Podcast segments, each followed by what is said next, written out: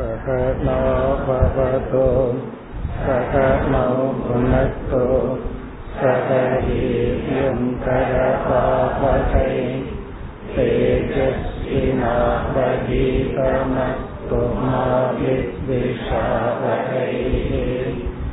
ॐ शान्ति शान्ति शान्तिः தொன்னூற்றி ஒன்பதாவது ஸ்லோகம் उपेक्षिते लौकिके धीः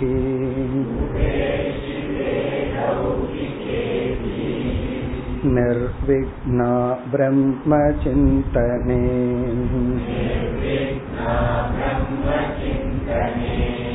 नटवत्कृत्रिमास्थाय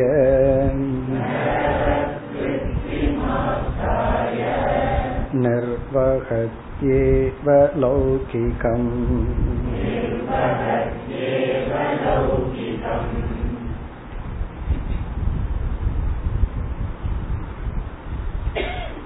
நாம் பார்த்து வருகின்ற இந்த பகுதிகளில் ஜெகத்தினுடைய மித்யா என்ற தன்மையையும் பிரம்மத்தினுடைய சத்தியம் என்ற தன்மையையும் விளக்கி வருகின்றார் இதை எந்த அளவுக்கு மனதில் பதிய வைத்துக் கொள்கின்றோமோ அந்த அளவுக்கு மோக்ஷம் என்ற பலனை அடைகின்றோம்.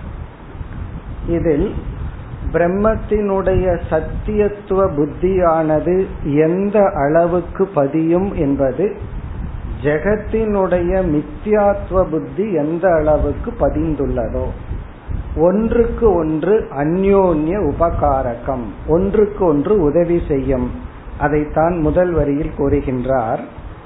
உபேக்ஷிதே லௌகிகே தீஹி. லௌகிகே என்றால் ஜெகத்தில் உள்ள சத்தியத்துவம் நாம ரூபத்தின் மித்தியாத்துவத்தை உபேக்ஷிதே என்றால் நீக்கும் பொழுது கண்டுகொள்ளாமல் இருக்கும் பொழுது முக்கியத்துவத்தை விடும் பொழுது. உபேக்ஷா என்றால் விட்டு விடுதல். சென்ற வகுப்புல பார்த்தோம் அதற்கு எதிர்ச்சொல் தாத்பரியம் முக்கியத்துவம். இங்க உபேட்சிதே என்றால் அதை விட்டுவிடும் பொழுது நிர்விக்னா பிரம்ம சிந்தனை. பிரம்மத்தை பற்றிய நம்முடைய சிந்தனையானது பிரம்ம சிந்தனைனா பிரம்மத்தினுடைய சொரூபத்தை சிந்திக்கும் பொழுது நிர்விக்னா அது தடையின்றி நடைபெறும். விக்னம்னா தடை நிர்விக்னா என்றால் பிரம்ம சிந்தனம் தடையின்றி நடைபெறும். பிரம்ம சிந்தனம் தடையின்றி நடைபெறும் பொழுது ஜெகத்தின் நித்தியாத்துவம் விளங்கும். ஜெகத்தின் நித்தியாத்துவம் விளங்கும் பொழுது பிரம்ம சிந்தனை விளங்கும். ஒன்றுக்கு ஒன்று உதவி செய்கின்ற நிலை. இனி இரண்டாவது வரியில் ஒரு சந்தேகம் வருகிறது. இந்த அறிவு நமக்கு வந்துவிட்டால் நம்மால் எப்படி இந்த உலகத்தில் வாழ முடியும்? இந்த உலகம் உண்மைன்னு நினைச்சிட்டு இருக்கிற வரைக்கும் தானே ஒரு ஆர்வம் இருக்கும். பணத்தை தேடலாம் புகழை தேடலாம் உறவுகளை தேடலாம். இது எல்லாமே மித்தியான்னு தெரிந்து கொண்டால் மனதில் ஒரு சோர்வு வந்து விடும் அல்லவா? அல்லது எப்படித்தான் நம்ம வாழ முடியும் என்பது ஒரு சந்தேகம். இப்ப ஞானம் வந்து விட்டால் நம்மால விவகாரம் செய்ய முடியாதல்லவா? சில பேர்த்துக்கு பயம் வைராகியம் வந்துட்டு அவங்ககிட்ட பேச மாட்டேன் அப்படின்னு பயந்துக்கிறது. எதையும் நான் அடைய மாட்டேனோ விவகாரம் எல்லாம் போயிருமோன்னு ஒரு பயம்.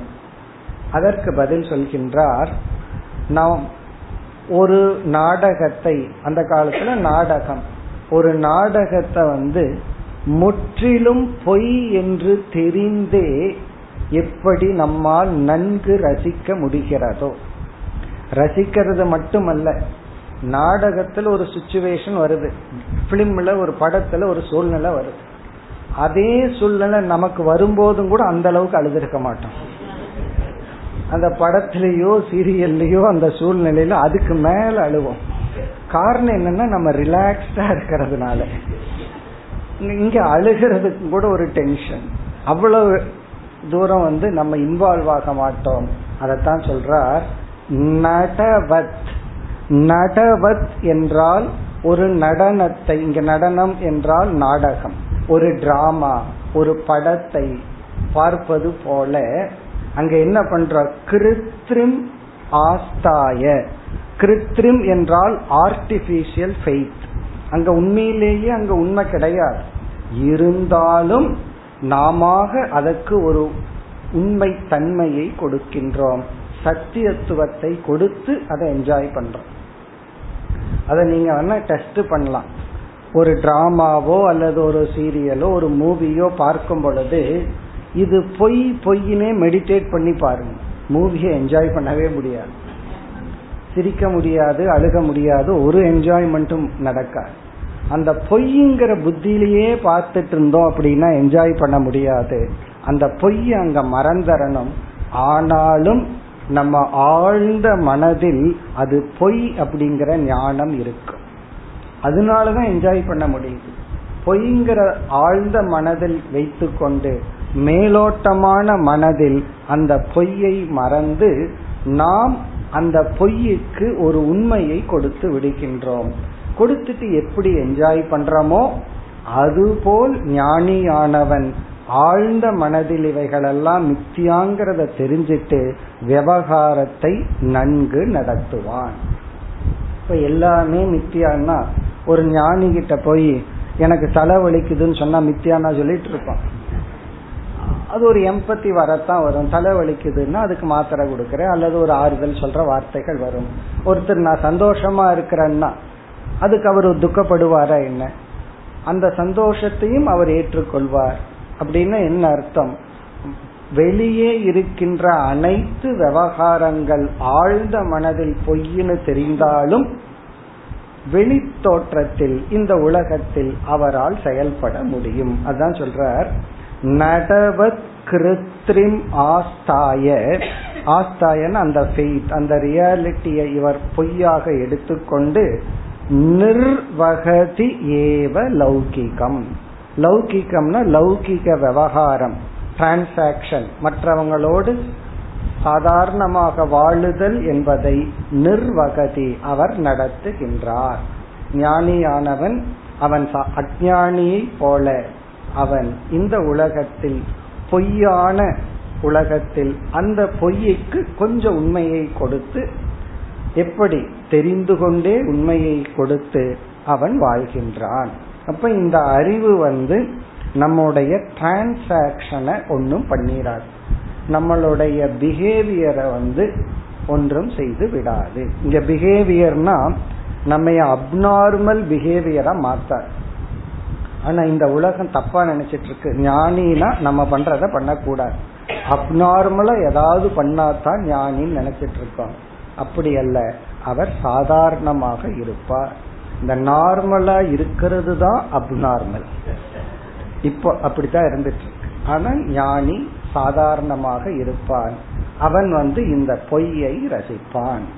அது பொய் என்று தெரிந்து விட்டால். இனி இது சம்பந்தமா இனி ஒரு அழகான கருத்தை கூறுகின்றார் நூறாவது ஸ்லோகம். பிரபகத்யபி நீரேதக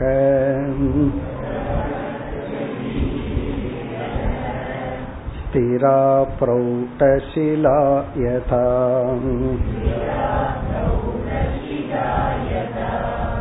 नामरूपान्यथा त्वेऽपि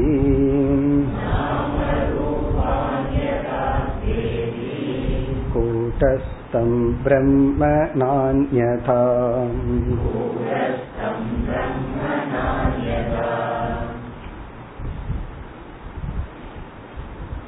இங்கு ஒரு சந்தேகம் அதற்கான விளக்கத்தை ஒரு உதாகரணம் மூலம் கொடுக்கின்றார். முதல் வரியில ஒரு எக்ஸாம்பிள் சொல்ற இங்க உதாகரணம் என்னவென்றால் பிரவகதி நீரே. ஒரு ஆற்றில் வேகமாக ஆற்றில் தண்ணீர் ஓடிக்கொண்டு இருக்கின்றது நல்லா ரொம்ப வேகமா கங்கை போல ஓடிக்கொண்டு இருக்கின்றது பிரவகதினா ஓடிக்கொண்டிருக்கின்ற நீரே நீரில். அதக அந்த ஆற்றின் கீழ் ஆற்றுக்குள்ள ஸ்திரா பிரௌடசிலா யதா. பிரௌடசிலா என்றால் பெரிய கல் அல்லது பெரிய பாறை. சிலான பாறை அல்லது கல் பிரௌடன மிக வலிமையான மிக பெரிய பாறை. ஸ்திரா அப்படின்னா அது அப்படியே அசையாமல் அப்படியே இருக்கு. அப்போ பெரிய பாறையானது அதுல கல்லானது கீழே இருக்கு. அதுக்கு மேல தண்ணீர் ஓடிக்கொண்டே இருக்கின்றது. இந்த தண்ணீரினுடைய ஓட்டம் வேகம் அந்த பாறையை சிறிதளவும் அசைக்கவில்லை. அந்த அசைக்க முடியாத பாறை அதனாலதான் பிரௌடசிலான்னு சொல்ற இப்படி மேல நீர் ஓடிக்கொண்டிருக்கின்றது. கீழே வந்து பாறை வந்து அமைதியாக அசையாமல் இருக்கின்றது. அசையாமல் இருக்கின்ற பாறைக்கு மேல் ஒரு நீரோட்டம் ஓடிக்கொண்டே இருக்கின்றது. இதுதான் எக்ஸாம்பிள் இது போல அப்படின்னு சொல்லி கனெக்ட் பண்ற இது போல என்னன்னா ஞானியினுடைய வாழ்க்கையில் அல்லது ஞானத்தை அடைந்ததற்கு பிறகும் இந்த விவகாரம் என்பது ஓடிக்கொண்டே இருக்கும். நம்ம ஞானத்தை அடைஞ்சிட்டா எந்த விவகாரமும் டிரான்சாக்சனும் இல்லாம அப்படியே இருப்போம்னு அர்த்தம் அல்ல அதற்கு முன்னாடி என்னென்ன விவகாரம் நாம ரூபங்கள் ஓடிக்கொண்டு இருந்ததோ அதே போல நாம ரூபங்கள் ஓடிக்கொண்டே இருக்கின்றன. இப்ப இந்த இடத்துல எக்ஸாம்பிள் அந்த தண்ணீர் வந்து நாம ரூபத்துக்கு ஒப்பிடப்படுகிறது அல்லது டிரான்சாக்சன் விவகாரத்துக்கு ஒப்பிடப்படுகிறது. செயலுக்கு செயல்பாட்டுக்கு ஒப்பிடப்படுகிறது. அந்த கல் இருக்கே அது பிரம்மன் அல்லது ஞானி.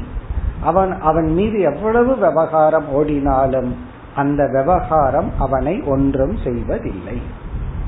இந்த ரெண்டு எக்ஸாம்பிள் சொல்வார்கள். இந்த கடல் இருக்கு மேலோட்டமா பார்த்தா ரொம்ப டிஸ்டர்ப்டா அலைகளை பாக்கிறோம் ஆனா உள்ள போய் பார்த்தா அமைதியா இருக்கும். கடலுக்குள்ள அமைதி இருக்கு. வெறும் எக்ஸ்டர்னலா ஒரு அலைகள் வந்து போறத பாக்கிறோம் அதுதான் ஞானிக்கு சொல்ற உதாகரணம் மேலோட்டமா எத்தனையோ பொறுப்புகள் விவகாரங்கள் அது இல்லறத்தில் இருக்கிற ஞானியா இருந்து எத்தனையோ கடமைகள் அதெல்லாம் போயிட்டு இருக்கும் ஆனா அவனுக்குள்ள அமைதிங்கிறது வந்து இருக்கும். இந்த அஜானிக்கு வேறொரு உதாரணம் சொல்வார்கள் அது எரிமலை மாதிரி. மேல பார்த்தா அமைதியா இருக்கும். உள்ள அப்படி புகைஞ்சிட்டு இருக்கும் சில பேர் முகத்தை பார்த்தாலே தெரிஞ்சிடும். உள்ள புகையும் மேல என்ன பேச முடியாது பேசினா வேலை போயிடும் அப்படி ஒரு சில சூழ்நிலைகள்ல அப்படி இருக்கும் எரிமலை வந்து மேல அமைதி இருக்கும் உள்ள அமைதி இருக்காது. ஆனா ஞானி அப்படி இல்லை. மேல எத்தனையோ விவகாரம் இருக்கும். இப்ப இங்கு என்ன சொல்லப்படுகிறதுனா விவகாரம் ஞான நிஷ்டைக்கோ மோக்ஷத்துக்கோ தடை இல்லை. நம்ம நினைச்சிட்டு இருக்கோம் தடைன்னு சொல்லி. அதனாலதான் பலர் கம்ப்ளைண்ட் பண்றது என்னன்னா எங்களுக்கு இவ்வளவு ரெஸ்பான்சிபிலிட்டி இருக்கு எப்படி ஞானத்தை அடைகிறது எப்படி ஞான நிஷ்டையை அடைதல். ஆரம்ப காலத்துல ஒரு சாதகனா இருக்கும் பொழுது சில விவகாரங்கள் சில பொறுப்புகள் வந்து சில சாதனைகளுக்கு தடையாக இருந்தால் கண்டிப்பாக விவகாரத்தை மாற்றணும் விவகாரத்தை விடணும் அல்லது விவகாரத்தை குறைச்சுக்கணும். என்ன நமக்கு டிஸ்ட்ராக்ட் ஆகுது மைண்ட் வந்து செலுத்த முடியவில்லை அப்படின்னு சொன்னா என்ன பண்ணணும்? சில விவகாரத்திலிருந்து கடமைகளிலிருந்து தற்காலிகமா விலகி அந்த சாதனைகளை செய்யலாம். ஆனால் பிறகு என்னன்னா எவ்வளவு டிரான்சாக்சன் கடமைகள் பொறுப்புகள் விவகாரம் இருந்தாலும் அந்த விவகாரத்துக்கும் நம்முடைய மோட்சத்துக்கும் சம்பந்தம் இல்லை. காரணம் பத்து விவகாரம் எனக்கு இருக்கு. நான் டிஸ்டர்ப் ஆயிட்டு இருக்கேன் ரெண்டு விவகாரம் இருந்தா டிஸ்டர்ப் ஆக மாட்டேன் அப்படின்னு நீங்க நினைக்கிறது எப்படின்னா என்ன ஒருத்தர் பத்து முறை திட்டார் ஒருத்தர் இரண்டு முறை திட்டார் அப்படின்னு வச்சுக்கோமே. இரண்டு முறை அவர் திட்டிட்டு போயிட்டா நீங்க நூறு முறை அதை நினைச்சு நினைச்சிட்டு இருக்கலாமே. அப்போ குறைவான விவகாரத்திலையும் நம்மால நம்மை இழக்க முடியும். அதிக விவகாரத்திலும் நம்மை நாம் இழக்காமல் இருக்கலாம். அப்ப இந்த எக்ஸாம்பிள்ல இருந்து வித்யாரண்யர் சொல்ற கருத்து என்னவென்றால் நம்ம சுத்தி எத்தனை பொறுப்புகள் ரெஸ்பான்சிபிலிட்டி இருக்கலாம். இருந்தாலும் நாம ஸ்ட்ராங் ஆயிட்டோம்னா ப்ரௌடஷிலா ஆகணும். ஆனா அதே இது சின்ன கல் இருக்கே அது ஓடிட்டே இருக்கும். இதோட நதியோட ஓடிட்டே இருக்கும்.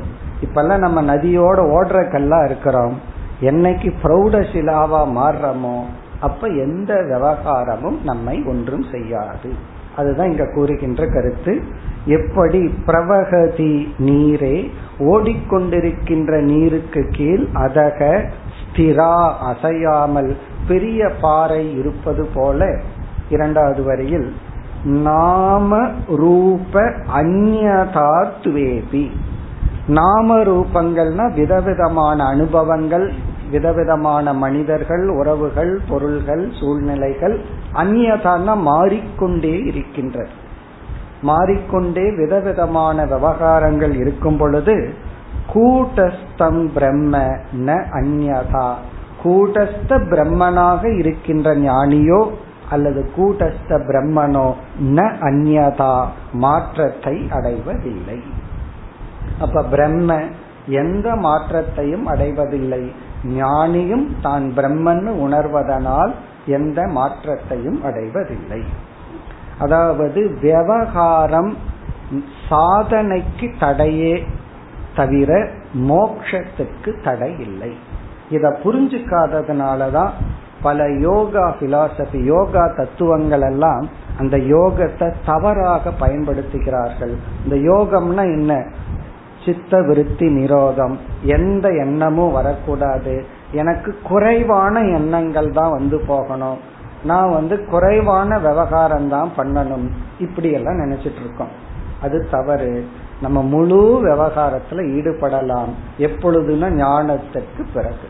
ஆரம்ப காலத்துல அவங்கவங்களோட மனசுக்கு எந்த அளவுக்கு டிரான்சாக்சனை குறைச்சிக்கலாம் மாற்றலாம் அதெல்லாம் ஓகே ஆனால் விவகாரத்துக்கும் மோக்ஷத்துக்கும் சம்பந்தம் இல்லை அதுதான் இங்கு கருத்து இனி அடுத்த ஸ்லோகத்தில் வேறு கருத்துக்கு வருகின்றார் நூற்றி ஓராவது ஸ்லோகம் निश्चित्रे दर्पणे भाति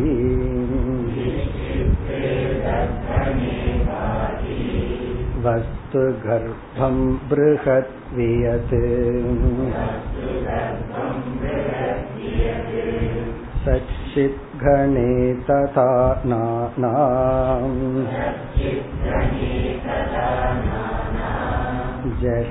जगद्गर्भमिदं वियत्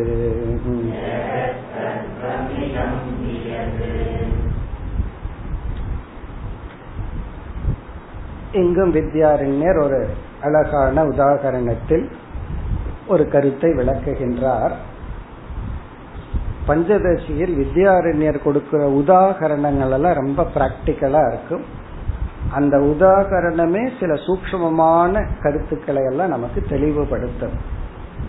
பொதுவாக சிருஷ்டி என்பது சலக்ஷண சொரூபம். சிருஷ்டி சலக்ஷணம் சாதாரணமா. இப்ப வந்து சலக்ஷணம் என்றால் களிமண்ணிலிருந்து வருகின்ற சிருஷ்டி அது சலக்ஷணம். களிமண் சுவாவத்தோட தான் இருக்கும். தங்க நகையிலிருந்து நம்ம செய்யற சிருஷ்டி தங்கம்ங்கிறதுல இருந்து செய்கிறதெல்லாம் தங்கம்ங்கிற சலக்ஷணம். சலக்ஷணம்னா அதே தன்மை உடையது. பொதுவாகவே சிருஷ்டி அதே தன்மை தான். மனிதனிடமிருந்து மனித இன உற்பத்தி தான் வரும். மிருகத்திடமிருந்து மிருக உற்பத்தி தான் வரும். ரோஜா செடி இருந்து ரோஜா செடி தான் வரும். அதான் சலக்ஷண சிருஷ்டின்னு சொல்வது இது வந்து ஜென்ரலா இந்த உலகத்துல வந்து நாம பாக்குற எக்ஸாம்பிள் எல்லாம் சலக்ஷண சிருஷ்டி. அதனாலதான் சொல்லுவா அப்பா பாரியே பிள்ளை இருக்கா அப்படின்னு. அப்படின்னு என்ன? சலக்ஷண சிருஷ்டி. அதே போலதான் இருக்கும் ஆனால் ஒரே ஒரு இடத்துலதான் விலக்ஷண சிருஷ்டி இருக்கு. விலக்ஷணம்னா ஜஸ்ட் ஆப்போசிட் அதையும் சொல்லுவாங்க. இந்த ஆசிரியரோட பையன் படிக்க மாட்டான்னு சொல்லுவாங்க. விலக்ஷண சிருஷ்டி அப்படி விலக்ஷணம்னா ஜஸ்ட் ஆப்போசிட்டா இருக்கும். அப்படி யார் அந்த விலக்ஷண சிருஷ்டி பண்ற ஆளு அப்படின்னா பிரம்ம. பிரம்மன் தான் என்ன பண்ணியிருக்கான்? தனக்கு விலக்ஷணமான ஒரு சிருஷ்டியை உருவாக்கி இருக்கான் தான் சத் சுரூபம் ஆனா தன்னிடமிருந்து தோன்றி இந்த உலகம் இருக்கே அது நித்யா அசத் சொரூபம். தான் அறிவு சொரூபம் சித் சொரூபம். ஆனா தன்னிடமிருந்து ஒரு ஜடமான இந்த உலகத்தை படைக்கிறது. தான் ஆனந்த சொரூபம் துக்கமயமான இந்த உலகத்தை உருவாக்குகின்றது. அப்ப இந்த மூன்றையும் இந்த உலகத்துல பாக்கிறோம் எதெல்லாம் பார்க்கிறோம்? அசத் அல்லது மித்தியா ஜடம் பிறகு துக்கம். அப்ப இதுக்கெல்லாம் பிரம்ம காரணம்னா இப்ப இந்த மூணு பிரம்மத்திடத்துல இருக்கா? பிரம்ம துக்க சுரூபமாச்சே. ஏன்னா நான் துக்க சுரூபம் நான் ஜடஸ்வரூபம் அதாவது இந்த உலகத்துல ஜடத்தை பாக்கிறோம் அப்ப ஜடமான ஒன்று ஜடத்திலிருந்து தானே வந்திருக்கணும். துயரம்ங்கிற அனுபவம் எல்லாம் பாக்கிறோம் அது துக்க பிரம்மத்திலிருந்து தானே வந்திருக்கணும். பிரம்மங்கிட்ட ரொம்ப பெரிய துக்கம் இருந்திருக்கு. அது என்ன பண்ணிருக்குன்னா எல்லாத்துக்கும் நம்ம கிட்ட கொஞ்சம் கொஞ்சம் கொடுத்துருக்கு. அப்படித்தானே நம்ம நினைக்க தோணும்? இந்த இடத்துல வித்யாரண்யர் அப்படி அல்ல. பிரம்மத்திடமிருந்து இந்த விலக்ஷண சிருஷ்டி தோன்றி உள்ளது தான் சத் சுரூபமாக இருந்து கொண்டு அசத்தான உலகத்தை உருவாக்குகின்றார். தான் அறிவு சுரூபமாக இருந்து கொண்டு ஜடமான இந்த உலகத்தை உருவாக்குகின்றார். தான் ஆனந்த சுரூபமாக இருந்து கொண்டு அனித்தியமான துக்கமான இந்த பிரபஞ்சம் தோன்றி உள்ளது. அப்போ விலக்ஷண சிருஷ்டி பிரம்மனிடம். ஆனால் சலக்ஷண சிருஷ்டி மாயைக்கும் ஜெகத்துக்கும். நம்ம வந்து ஜெகத்துல மூன்று குணம் இருக்குன்னு பார்த்துட்டு என்ன சொல்றோம்? திரிகுணாத்மிகா மாயான்னு சொல்றோம். இப்ப மாயையிலிருந்து இந்த உலகம் பரிணாமம் அடையும் பொழுது அது சலக்ஷண சிருஷ்டி. மாயையில என்னென்ன குணம் இருந்ததோ அதெல்லாம் ஜெகத்துல இருக்கு. பிரம்மத்திடம் இருக்கிறது ஜெகத்துல இல்லை. பிரம்மத்திடம் இருக்கின்ற நிர்குண சொரூபம் ஜெகத்துல சகுண சொரூபமா இருக்கு. ஒரே வார்த்தையில சொல்லணும்னா சலக்ஷணத்துக்கும் விலக்ஷணத்துக்கும் சாஸ்திரத்தை சொல்ற எக்ஸாம்பிள் வந்து நிர்குண பிரம்மனிடமிருந்து சகுண பிரம்ம சிருஷ்டி சகுண ஜெகத் சிருஷ்டி. நிர்குணத்திலிருந்து சகுணம் டோட்டலி விலக்ஷணம். அதை கூறுகின்றார். அதை கூற எக்ஸாம்பிள் என்னவென்றால் ஒரு கண்ணாடி முகம் பார்க்கின்ற கண்ணாடி இருக்கு. அந்த கண்ணாடியை தொட்டோம் அப்படின்னா கண்ணாடிக்குள் ஆகாசம் கிடையாது. இந்த கண்ணாடி வந்து அது வந்து அப்படியே இருக்கு. ஆனா அந்த கண்ணாடியில வந்து ஒரு பெரிய ஆகாசம் ரிஃப்ளெக்ட் ஆகுது. இந்த ஆகாசத்திற்குள் இருக்கிற பொருள்கள் எல்லாம் கண்ணாடிக்குள் தெரிகிறது. எப்படி கண்ணாடிக்குள் அதாவது இடம் இல்லாத கண்ணாடியில் கண்ண ஆகாசம் இல்லாத கண்ணாடிக்குள் ஆகாசம் ஒன்று உற்பத்தி ஆகிறதோ பிறகு ஆகாசத்தில் உள்ள பொருள்கள் உற்பத்தி ஆகிறதோ அதுபோல ஜடத்தன்மை துக்கத்தன்மை அனித்தியத்தன்மை இல்லாத பிரம்மத்திடம் இந்த தன்மையுடைய ஜெகத்தானது தோன்றுகிறது. அதுதான் எக்ஸாம்பிள் இடம் இல்லாத கண்ணாடியில் ஆகாசம் வெற்றிடம் இல்லாத கண்ணாடிக்குள்ள எப்படி வெற்றிடம் தோன்றுகிறதோ? முதல் வரியில் நிச்சித்ரே தர்ப்பணே தர்ப்பணம்னா கண்ணாடி நிச்சித்ரம் என்றால் இடம் இல்லாத ஓட்டை இல்லாத துவாரம் இல்லாத நிச்சித்ரே தர்ப்பணே. அதாவது ஸ்பேஸ் இல்லாத கண்ணாடியில் பாதி விளங்குகிறது. அதுக்குள்ள ஒரு பெரிய சிருஷ்டி வருதான் என்ன? வஸ்து கர்ப்பம் பிருகத் வியத்து. வியத்துனா ஆகாசம் விருகத்துனா அளவிட முடியாத ஒரு பெரிய ஆகாசம் கண்ணாடிக்குள் தோன்றுகிறது. வஸ்து கர்ப்பம்னா அந்த ஆகாசத்துக்குள்ள என்ன இருக்குன்னா பொருள்கள் எல்லாம் இருக்கின்றது. பொருள்களுடன் கூடிய ஆகாசம் ஆகாசம் இல்லாத கண்ணாடிக்குள் தோன்றுகிறது எப்படியோ. அதாவது ஸ்பேஸ் இல்லாத கண்ணாடிக்குள் பொருள்களுடன் கூடிய ஸ்பேஸோட எப்படி ஒரு சிருஷ்டி தோன்றுகிறதோ. அதான் நிச்சித்ரே தர்ப்பணே பாதி வஸ்து கர்ப்பம். இந்த இடத்துல கர்ப்பம்னா உடைய வஸ்துவன் வஸ்துவுடன் கூடிய பொருள்களுடன் கூடிய பிருகத் வியத். அப்படின்னு என்ன அர்த்தம்? கண்ணாடிய பார்க்கிறோம். கண்ணாடிக்குள்ள இப்ப பார்த்தோம்னா கண்ணாடி வந்து ஒரு பெரிய ஸ்கைய ரிஃப்ளெக்ட் பண்ணுது. அதுக்குள்ள என்னென்ன பொருள்கள் இருக்கோ அதுவும் சேர்ந்து ரிஃப்ளெக்ட் ஆகுது. அது போல இரண்டாவது வரியில் சச்சித் கணே.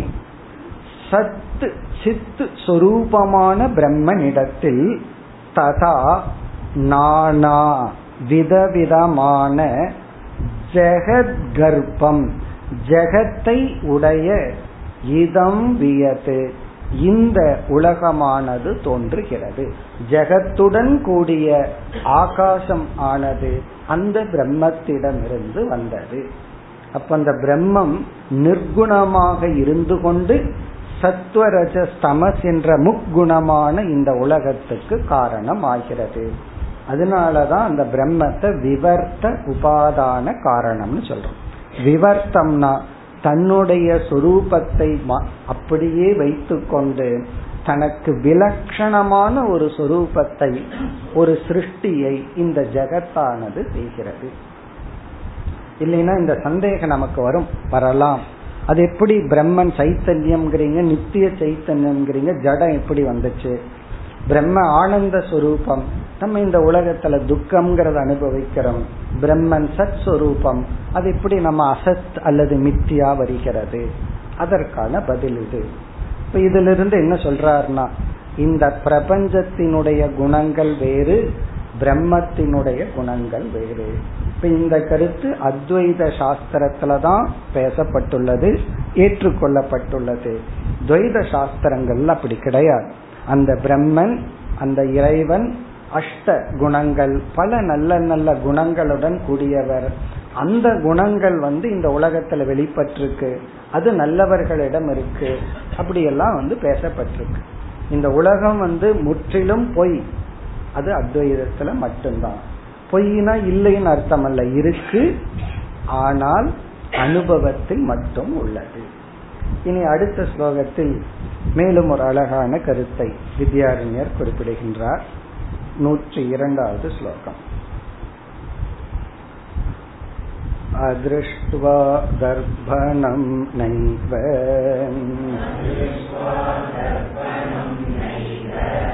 तदन्तस्ते क्षणं यथा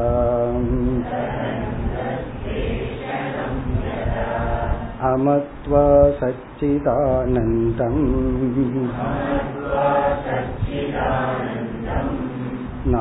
नामरूपमति कुतः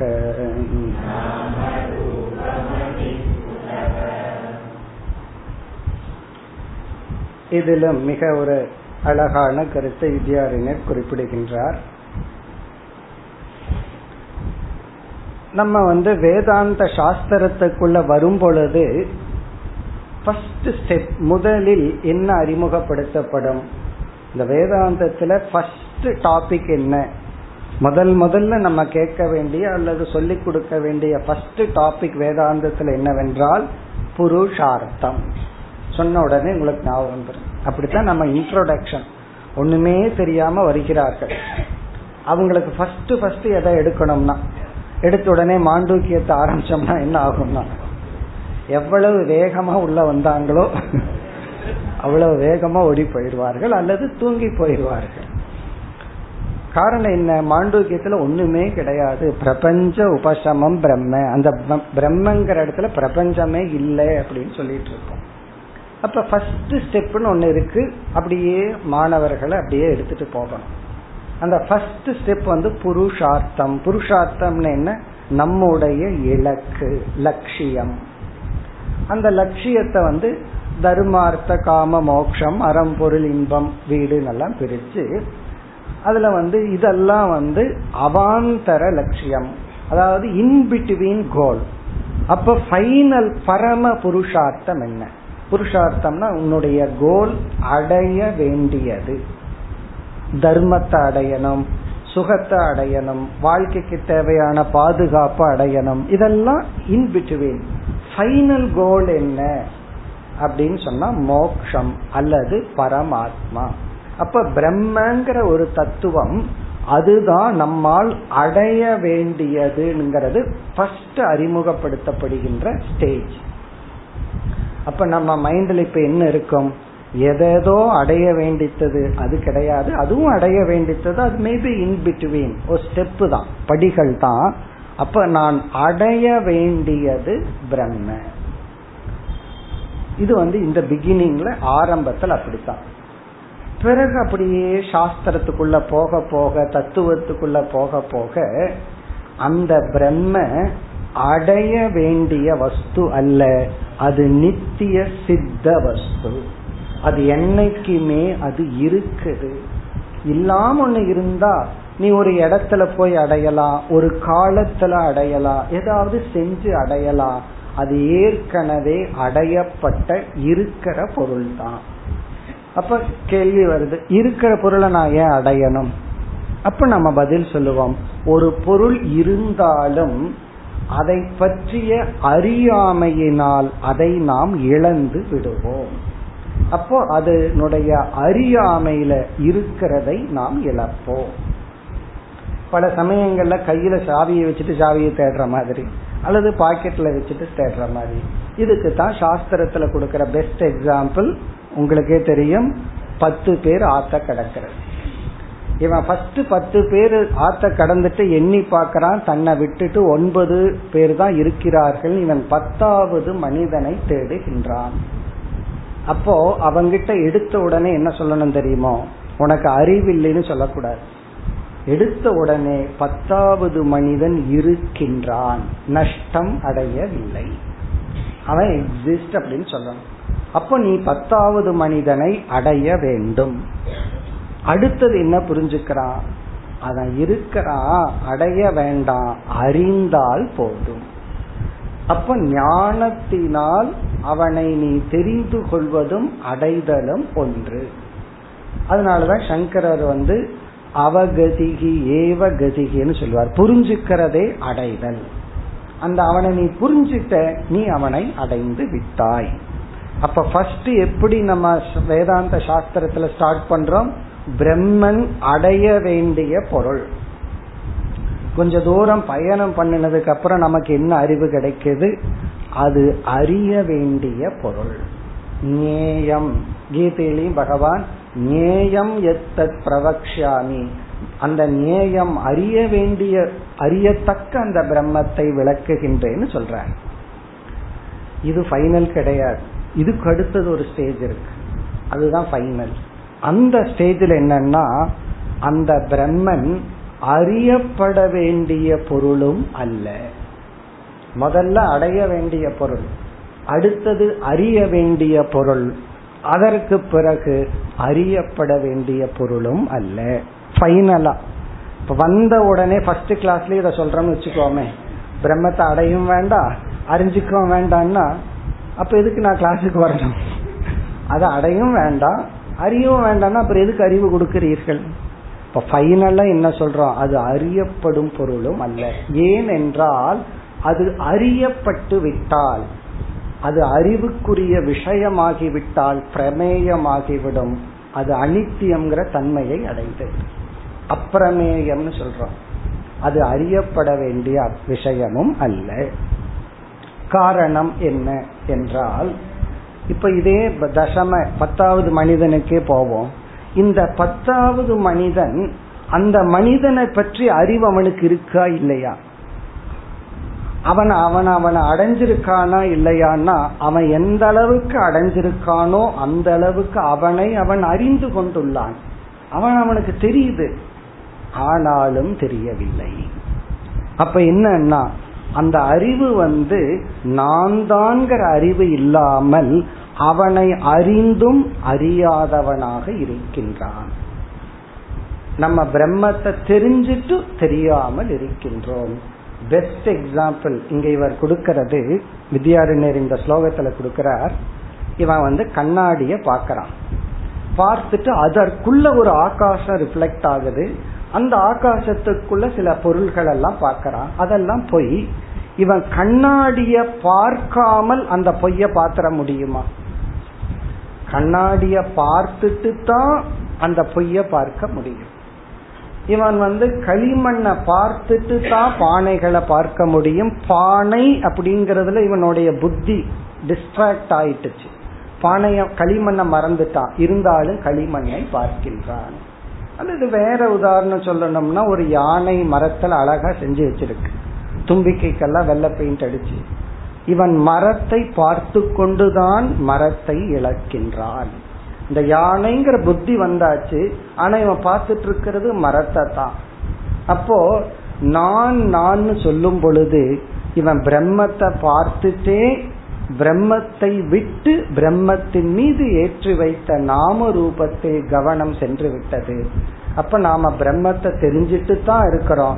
பிறகு ஏன் இழந்தோம்னா நாம ரூபமான சரீரத்தில் அபிமானம் வந்ததனால் நம்ம பிரம்மத்தை இழந்து உடம்பு தான் நான் நினைச்சிடுறோம்.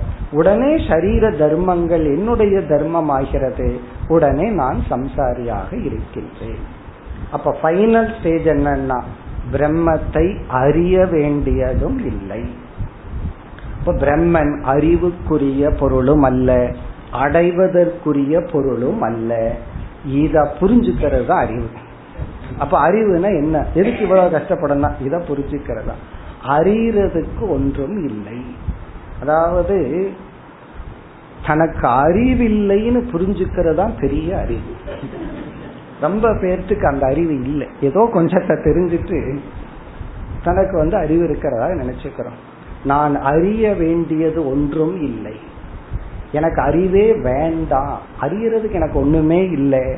இதுதான் அறிவு. இதுதான் லாஸ்ட் ஸ்டேஜ் ஆரம்பத்துல வந்து என்னெல்லாம் பண்றோமோ அது ரிவர்ஸ் பண்றோம். ஃபர்ஸ்ட் வந்து திருக் திருஷ்ய விவேகம் பண்றோம். திருக்கு வேற திருஷ்யம் வேற. பிறகு ஒரு ஸ்டேஜ்ல சர்வாத்ம பாவம் வரும்போது பாக்குறதெல்லாம் நான் தான் தரோம் திருக்கு வேற இல்ல திருஷ்யம் வேற இல்லை. கடைசியில திருக்கும் இல்ல திருஷ்யம் இல்ல. என்ன சொல்றதுன்னா பேசாம இருக்கிறது. அதான் தட்சிணாமூர்த்தி பேசாம இருக்க அங்க பேசுறதுக்கு ஒண்ணு இல்லை. அது புரிந்து கொள்ளும் பொழுது அங்கு வந்து எந்த உபதேசமும் இல்லை. அதத்தான் மிக அழகா சொல்றார். கண்ணாடிய பார்க்காம கண்ணாடிக்குள் தெரிகின்ற பொய்யை நீ பார்க்க முடியாது. அதுபோல நீ பிரம்மத்தை புரிஞ்சுக்காம பிரம்மத்தின் மீது அத்தியாசம் நீ செய்ய முடியாது. கயிற்ற பார்க்காம உன்னால பாம்ப பார்க்க முடியாது. நீ கயிற்ற பார்த்துட்டு தான் பாம்ப பாக்குற இப்ப கயிற்ற பார்த்துட்டு பாம்ப பாக்குறான் வந்து கயிற்ற பாக்குறானா இல்லையான்னு கேட்டா பார்க்கலின்னு சொல்ல முடியாது. கயிற்ற பார்க்கலினா ஏன் அந்த இடத்த காட்டி அங்க பாம்புங்கிறான்? கயிற்ற பாக்குறான் கயிற்ற பார்த்தா ஏன் பாம்புன்னு சொல்றான்? அதே கேஸ் தான். நம்ம பிரம்மத்தை புரிஞ்சிட்டு இருக்கிறோம் பிரம்மத்தை புரிந்து கொண்டும் அதன் மீது ஏற்றி வைக்கப்பட்ட சரீரம் ஜெகத்துங்கிற நாம ரூபத்துல புத்தி போனதனால் பிரம்மத்தை இழந்துள்ளோம். இந்த கருத்தை தான் இந்த சிம்பிளான ஒரு ஸ்லோகத்துல வித்யாரண்யர் கூறுகின்றார். அதிருஷ்டுவா பார்க்கப்படாமல் தர்ப்பணம். தர்ப்பணம் கண்ணாடி பார்க்கப்படாமல் நைவ கண்டிப்பாக இல்லை. தத் அந்தஸ்த ஈக்ஷணம் யதா. எவ்விதம் தத் அந்தஸ்தன கண்ணாடிக்குள் தெரிகின்ற தத் அந்தஸ்தன கண்ணாடிக்குள் தெரிகின்ற ஈக்ஷணம். என்னென்னலாம் இருக்கோ அதை நம்ம பார்க்கிறோம். கண்ணாடிக்குள்ள என்னென்னலாம் இருக்கோ அதையெல்லாம் பார்த்தல் கண்ணாடியை பார்க்காமல் நடைபெறாது. கண்ணாடிய பார்த்துட்டு தான் அதை பார்க்க முடியும். ஆனா அந்த இடத்துல கண்ணாடிங்கிறத மறந்துடுவோம் பிறகு எதை ஞாபகம் வச்சுக்குவோம்? அதுக்குள்ள தெரிகிற ஆகாசம் அதுல இருக்கிற பொருள்கள் தான் மைண்ட்ல ஆக்குப்பை ஆயிருக்கு. அதிருஷ்டுவா தர்ப்பணம் கண்ணாடியை பார்க்காமல் வஸ்துவை பார்க்காமல் அந்த கண்ணாடிக்குள் இருக்கின்ற பொருள்களையும் ஆகாசத்தையும் எப்படி பார்க்க முடியாதோ அதுபோல அமத்வா சச்சிதானந்தம். சச்சிதானந்தமான சொரூபமான பிரம்மத்தை அமத்துவா புரிந்து கொள்ளாமல் அந்த பிரம்மத்தை நம்ம தெரிந்து கொள்ளாமல் உணர்ந்து கொள்ளாமல் நாம ரூப மதிகி குதக. எப்படி பிரம்மத்தின் மீது ஏற்றி வைத்த நாம ரூபத்தை பற்றிய எண்ணம் ஏற்படும். கயிற்றை பார்க்காமல் பாம்புங்கிற மதி எப்படி ஏற்படும்? மரத்தை பார்க்காமல் அது யானைங்கிற புத்தி எப்படி ஏற்படும்? அதுபோல சச்சிதானந்த சொரூபத்தை நாம் தெரிந்து கொள்ளாமலேயே இருந்தால் நாம் எப்படி அதன் மீது ஏற்றி வைத்த இந்த சரீரத்தை உலகத்தை பார்க்க முடியும். அப்ப என்ன சொல்றாருன்னா அந்த பிரம்மத்தை பார்க்க வேண்டிய புரிந்து கொள்ள வேண்டிய அவசியமும் இல்லை. அதுதான் இங்க கருத்து. அமத்துவான தெரிந்து கொள்ளாமல் அறிந்து கொள்ளாமல் சச்சிதானந்தம் சத் சொரூபம் சித் சொரூபம் ஆனந்த சொரூபமான அந்த பிரம்மத்தை புரிந்து கொள்ளாமல் நாம ரூப மதிகி குதக. குதகன எங்கிருந்து எப்படி நாம ரூபத்தை பற்றிய அறிவு ஏற்படும். இப்போ உண்மைய பார்க்காம எப்படி அதன் மீது பொய்யை பார்க்க முடியும்? நீ பொய்ய பார்க்கிறாய் என்பதிலிருந்தே உண்மையை பார்த்து கொண்டிருக்கின்றாய். அப்போ நம்ம பிரம்மத்தை என்னைக்குமே புரிஞ்சுட்டு தான் இருக்கிறோம். பிரம்மனாக மட்டும் நாம் இருக்கவில்லை பிரம்ம ஞானியாகவும் நாம் இருக்கின்றோம். அது ஒரு ஆறுதல். வித்யாரண்யர் நம்ம எல்லாம் ஞானின்னு சொல்லிட்டார். காரணம் என்ன? நம்ம பிரம்ம ஜானியா இல்லாம எப்படி பிரம்மத்தின் மீது ஏற்றி வச்ச இந்த ஜெகத்தையும் நம்மையும் பார்க்க முடியும்? இப்ப நாம் எல்லாமே பிரம்ம ஜானிகள் தான். இப்ப பிரம்ம ஜானியா இருந்து நான் ஏன் சம்சாரியா இருக்கேன்? கயிற்றை பார்த்தும் ஏன் பயந்துட்டு இருக்கிறேன்னா? அந்த கயிற்றை பார்த்துட்டே அது மீது நான் பாம்பை பார்த்துட்டேன். பிரம்மத்தை பார்த்துட்டே இந்த சரீரம் தான் சத்தியம்னு நான் நினைத்து விட்டேன். ஆகவே நான் முதல்ல என்ன பண்ணணும்? அடுத்த ஸ்லோகத்தில் சொல்றார் இப்ப என்னுடைய டியூட்டி என்ன? நான் செய்ய வேண்டிய சாதனை என்ன? நூற்றி மூன்றாவது ஸ்லோகம். பிரதமம் சச்சிதானந்தே.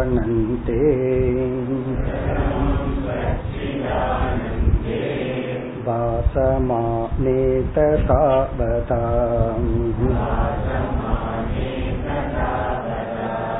बुद्धिं नियम्य नैवोर्ध्वम्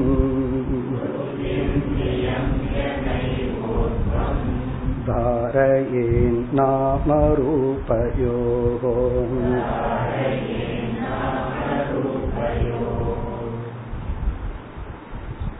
प्रथमम् பிரதமம்னா முதலில்.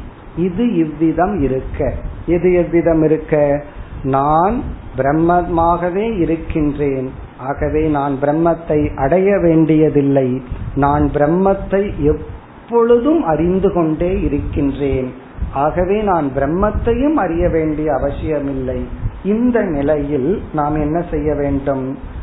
சச்சித் ஆனந்தே பாசமானே.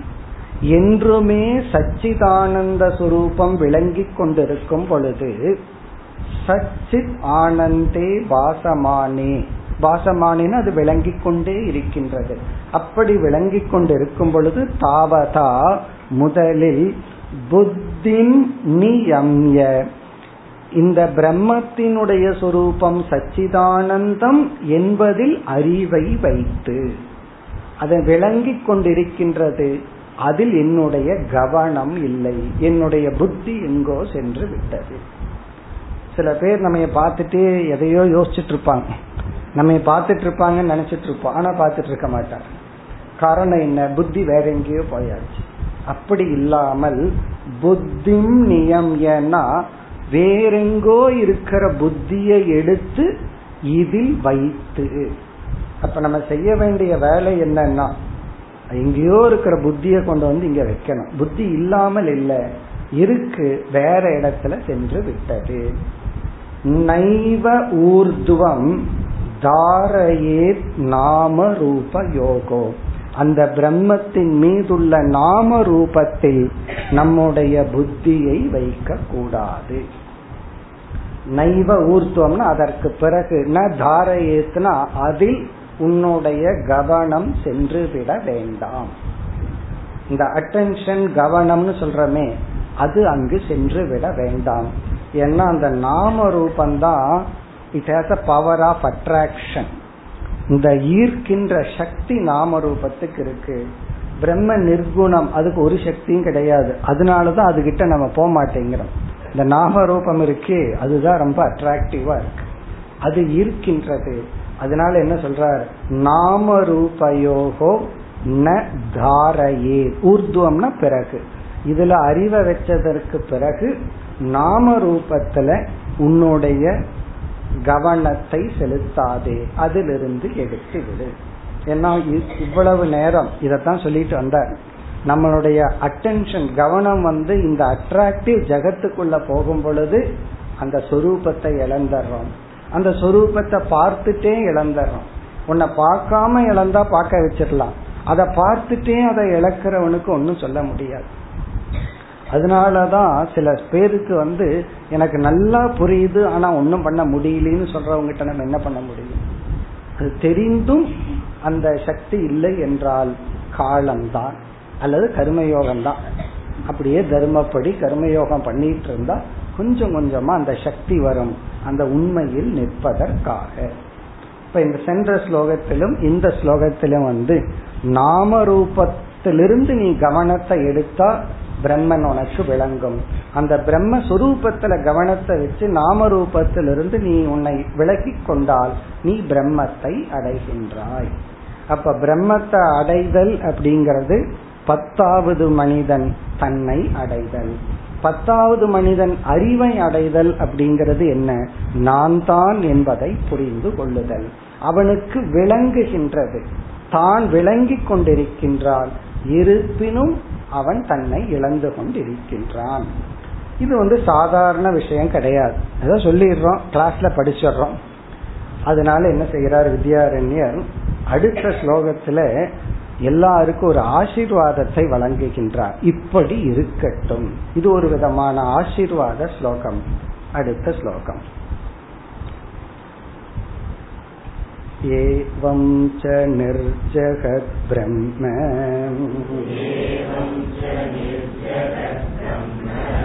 सच्चिदानन्तलक्षणम् अद्वैतानन्त एतस्मिन्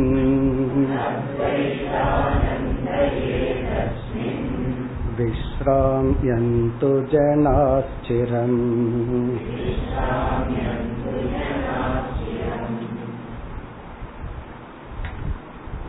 ஏவம் ச முடிவுரை செய்ய விரும்புகின்றார் இந்த அத்தியாயத்தையே ஏவம் ச ஏவம்னா இவ்விதம் இருக்கும் பொழுது இப்ப இவ்வளவு நேரம் படிச்சுட்டு வந்து இவ்விதம்னு சொன்னா எவ்விதம்னு கேட்கணும்னு வச்சுக்கோமே. இவ்விதம்னா எவ்விதம்? சரி கேட்டக்கூடாதுன்னு நம்மளே சொல்லிடுவோம் அப்படின்னு சொல்லி வித்யாரண்யர் சொல்றார் எவ்விதம் என்றால் அப்படின்னு சொல்லி அவரே சொல்றார். இந்த ஒரே அத்தியாயத்தை ரெண்டே வார்த்தையில முடிக்கிறார். அதான் வித்யாரண்யருடைய புலமை அல்லது திறமை. இந்த ஒரு அத்தியாயத்தை அடுத்த ஒரே சொல்லல முடிக்கிறார். நிர்ஜகத் பிரம்ம. அந்த பிரம்ம எப்படிப்பட்டதா? நிர்ஜகத். பவர்ஃபுல் வார்த்தை. ரொம்ப அழகான ஸ்ட்ராங் இந்த ஸ்ட்ராங் டோஸ்ன்னு சொல்றமே அந்த ஸ்ட்ராங் டோஸ் போடுறாரு. இந்த பிரம்மன் ஜெகத் அற்றது. இந்த ஜெகத் அற்றது. மாண்டூக்கியம் படிச்சவங்களுக்கு ஞாபகம் இருக்கலாம். பிரபஞ்சோபசமம். சத்தம் வருது பரவாயில்ல. பிரபஞ்சோபசமம். பிரபஞ்சம் எங்கு இல்லையோ அதுதான் அந்த பிரம்மன். அதான் நிர்ஜெகத் பிரம்ம. ஆனா நிர்ஜெகத்னு சொல்லும்போது ஒரு நெகட்டிவா இருக்கே. அப்ப சூன்யமா? அடுத்த அழகான சொல்.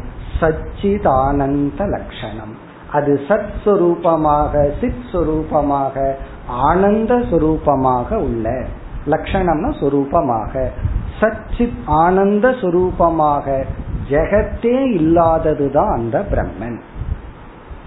ஜெகத்தே இல்லைன்னா யார் நமக்கு சம்சாரத்தை கொடுக்கறது?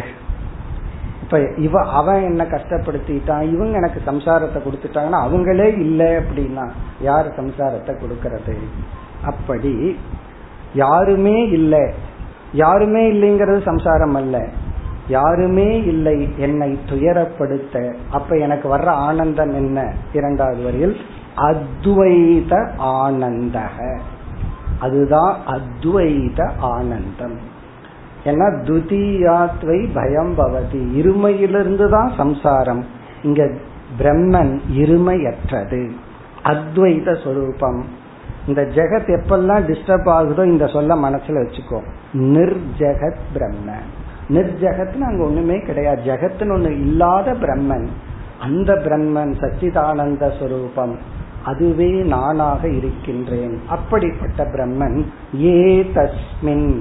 இப்படிப்பட்ட பிரம்மனிடத்தில் இந்த மாதிரியான பிரம்மனிடத்தில் நிர்ஜகத்தான பிரம்மனிடத்தில் ஜனாகா சாதகர்களாகிய மனிதர்களாகிய நாமெல்லாம் சிரம் எல்லா காலத்திலும் லாங் அதிக காலம் அல்லது வந்து முழுமையான காலத்தில் விஸ்ராம்யந்தோ இலை பாரட்டும் விஸ்ராமயந்தோனா இந்த மே ரெஸ்ட் இன் பீஸ் நல்லா சொல்றாங்க தெரியுமா? யாராவது போயிட்டா.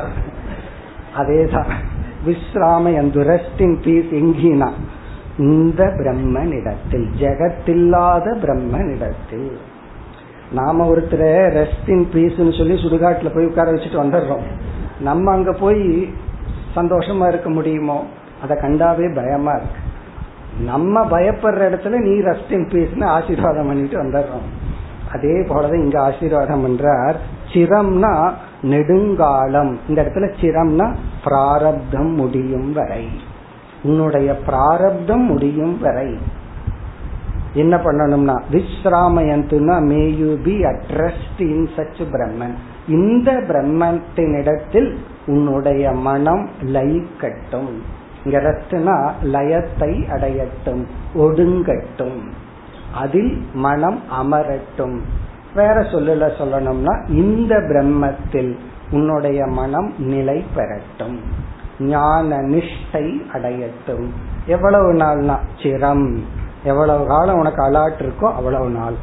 உனக்கு பிராரப்த எத்தனை நாள் இருக்கோ அவ்வளவு நாள் மனிதர்களுடைய மனம் நிர்ஜகத்தான பிரம்மத்தில் அத்வைத ஆனந்தத்துடன் அத்வைத ஆனந்தத்தில் நிலை பெறட்டும் என்று ஒரு ஆசீர்வாதத்தை கூறி அடுத்த ஸ்லோகத்தில் இந்த அத்தியாயத்தை நிறைவு செய்கின்றார் நூற்றி ஐந்தாவது ஸ்லோகம் ब्रह्मानन्तपिते ग्रन्थे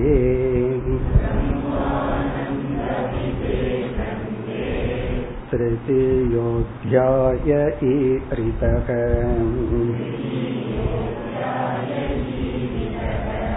अद्वैतानन्त एव स्यात्।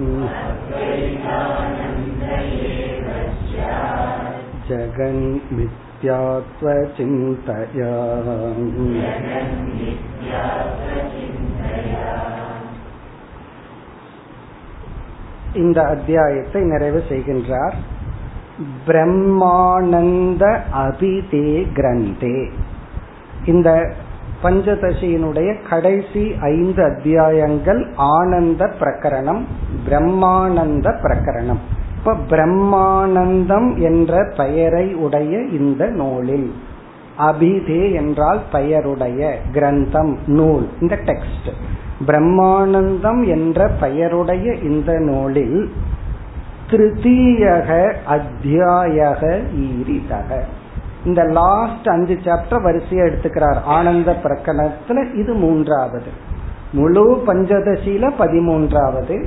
இந்த கடைசி அஞ்சு சாப்டர்ல மூன்றாவது திருத்தீயக அத்தியாயக ஈரிதக. இந்த மூன்றாவது அத்தியாயம் விளக்கப்பட்டது. இந்த அத்தியாயத்தில் என்ன விளக்கப்பட்டது? அத்வைத ஆனந்தக ஏவ சியாத் அத்வைத ஆனந்தம்தான் இருக்கு என்று விளக்கப்பட்டது. சரி இந்த அத்வைத ஆனந்தத்தை அடையிறதுக்கு இந்த அத்தியாயத்தில் எது சாதனையாக விளக்கப்பட்டது? அதை கூறுகின்றார். ஜெகன் மித்யாத்வ சிந்தையா. ஜெகத்தினுடைய மித்யாத்துவம் என்ற ஒரு அறிவின் சாதனையை கொண்டு பிரம்மத்தினுடைய அத்வைத சுரூபத்தை உணர்ந்து அதனுடைய ஆனந்த சுரூபமானது அதுவே ஆனந்தம் என்பது இந்த அத்தியாயத்தில் விளக்கப்பட்டது. இந்த அத்தியாயத்தை முடிக்கும் பொழுதும் எவ்வளவு சுருக்கமா சொல்லி முடிக்கிறார். அப்படி இந்த பஞ்சதசி படிச்சாவே சுருக்கமா பேச கத்துக்குவோம். இவரு போல பேசணும். சில பேர் ஸ்டார்ட் பண்ணாங்கன்னா அந்த மெயின் பாயிண்ட் வர்றதுக்கே டைம் முடிஞ்சிடும். அப்படி இல்லாம ஜெகன் மித்யாத்வ சிந்தையா? ஜெகத்தினுடைய மித்தியா என்ற தன்மையினுடைய சிந்தா என்ன? ரிஃப்ளக்ஷன் அந்த சாதனையின் மூலம் அத்வைத ஆனந்தக ஏவசியார் அத்வைத ஆனந்தம் தான் இருக்கு. அத்வைதம் பிரம்மந்தான் இருக்கு. அதை புரிந்து கொண்டால் அதுதான் ஆனந்தம் என்று இந்த அத்தியாயத்தில் விளக்கப்பட்டு விட்டது. மேலும் அடுத்த வகுப்பில் தொடர்போம் ஓம் போர் நமத போர் நமிதம் பூர்ணா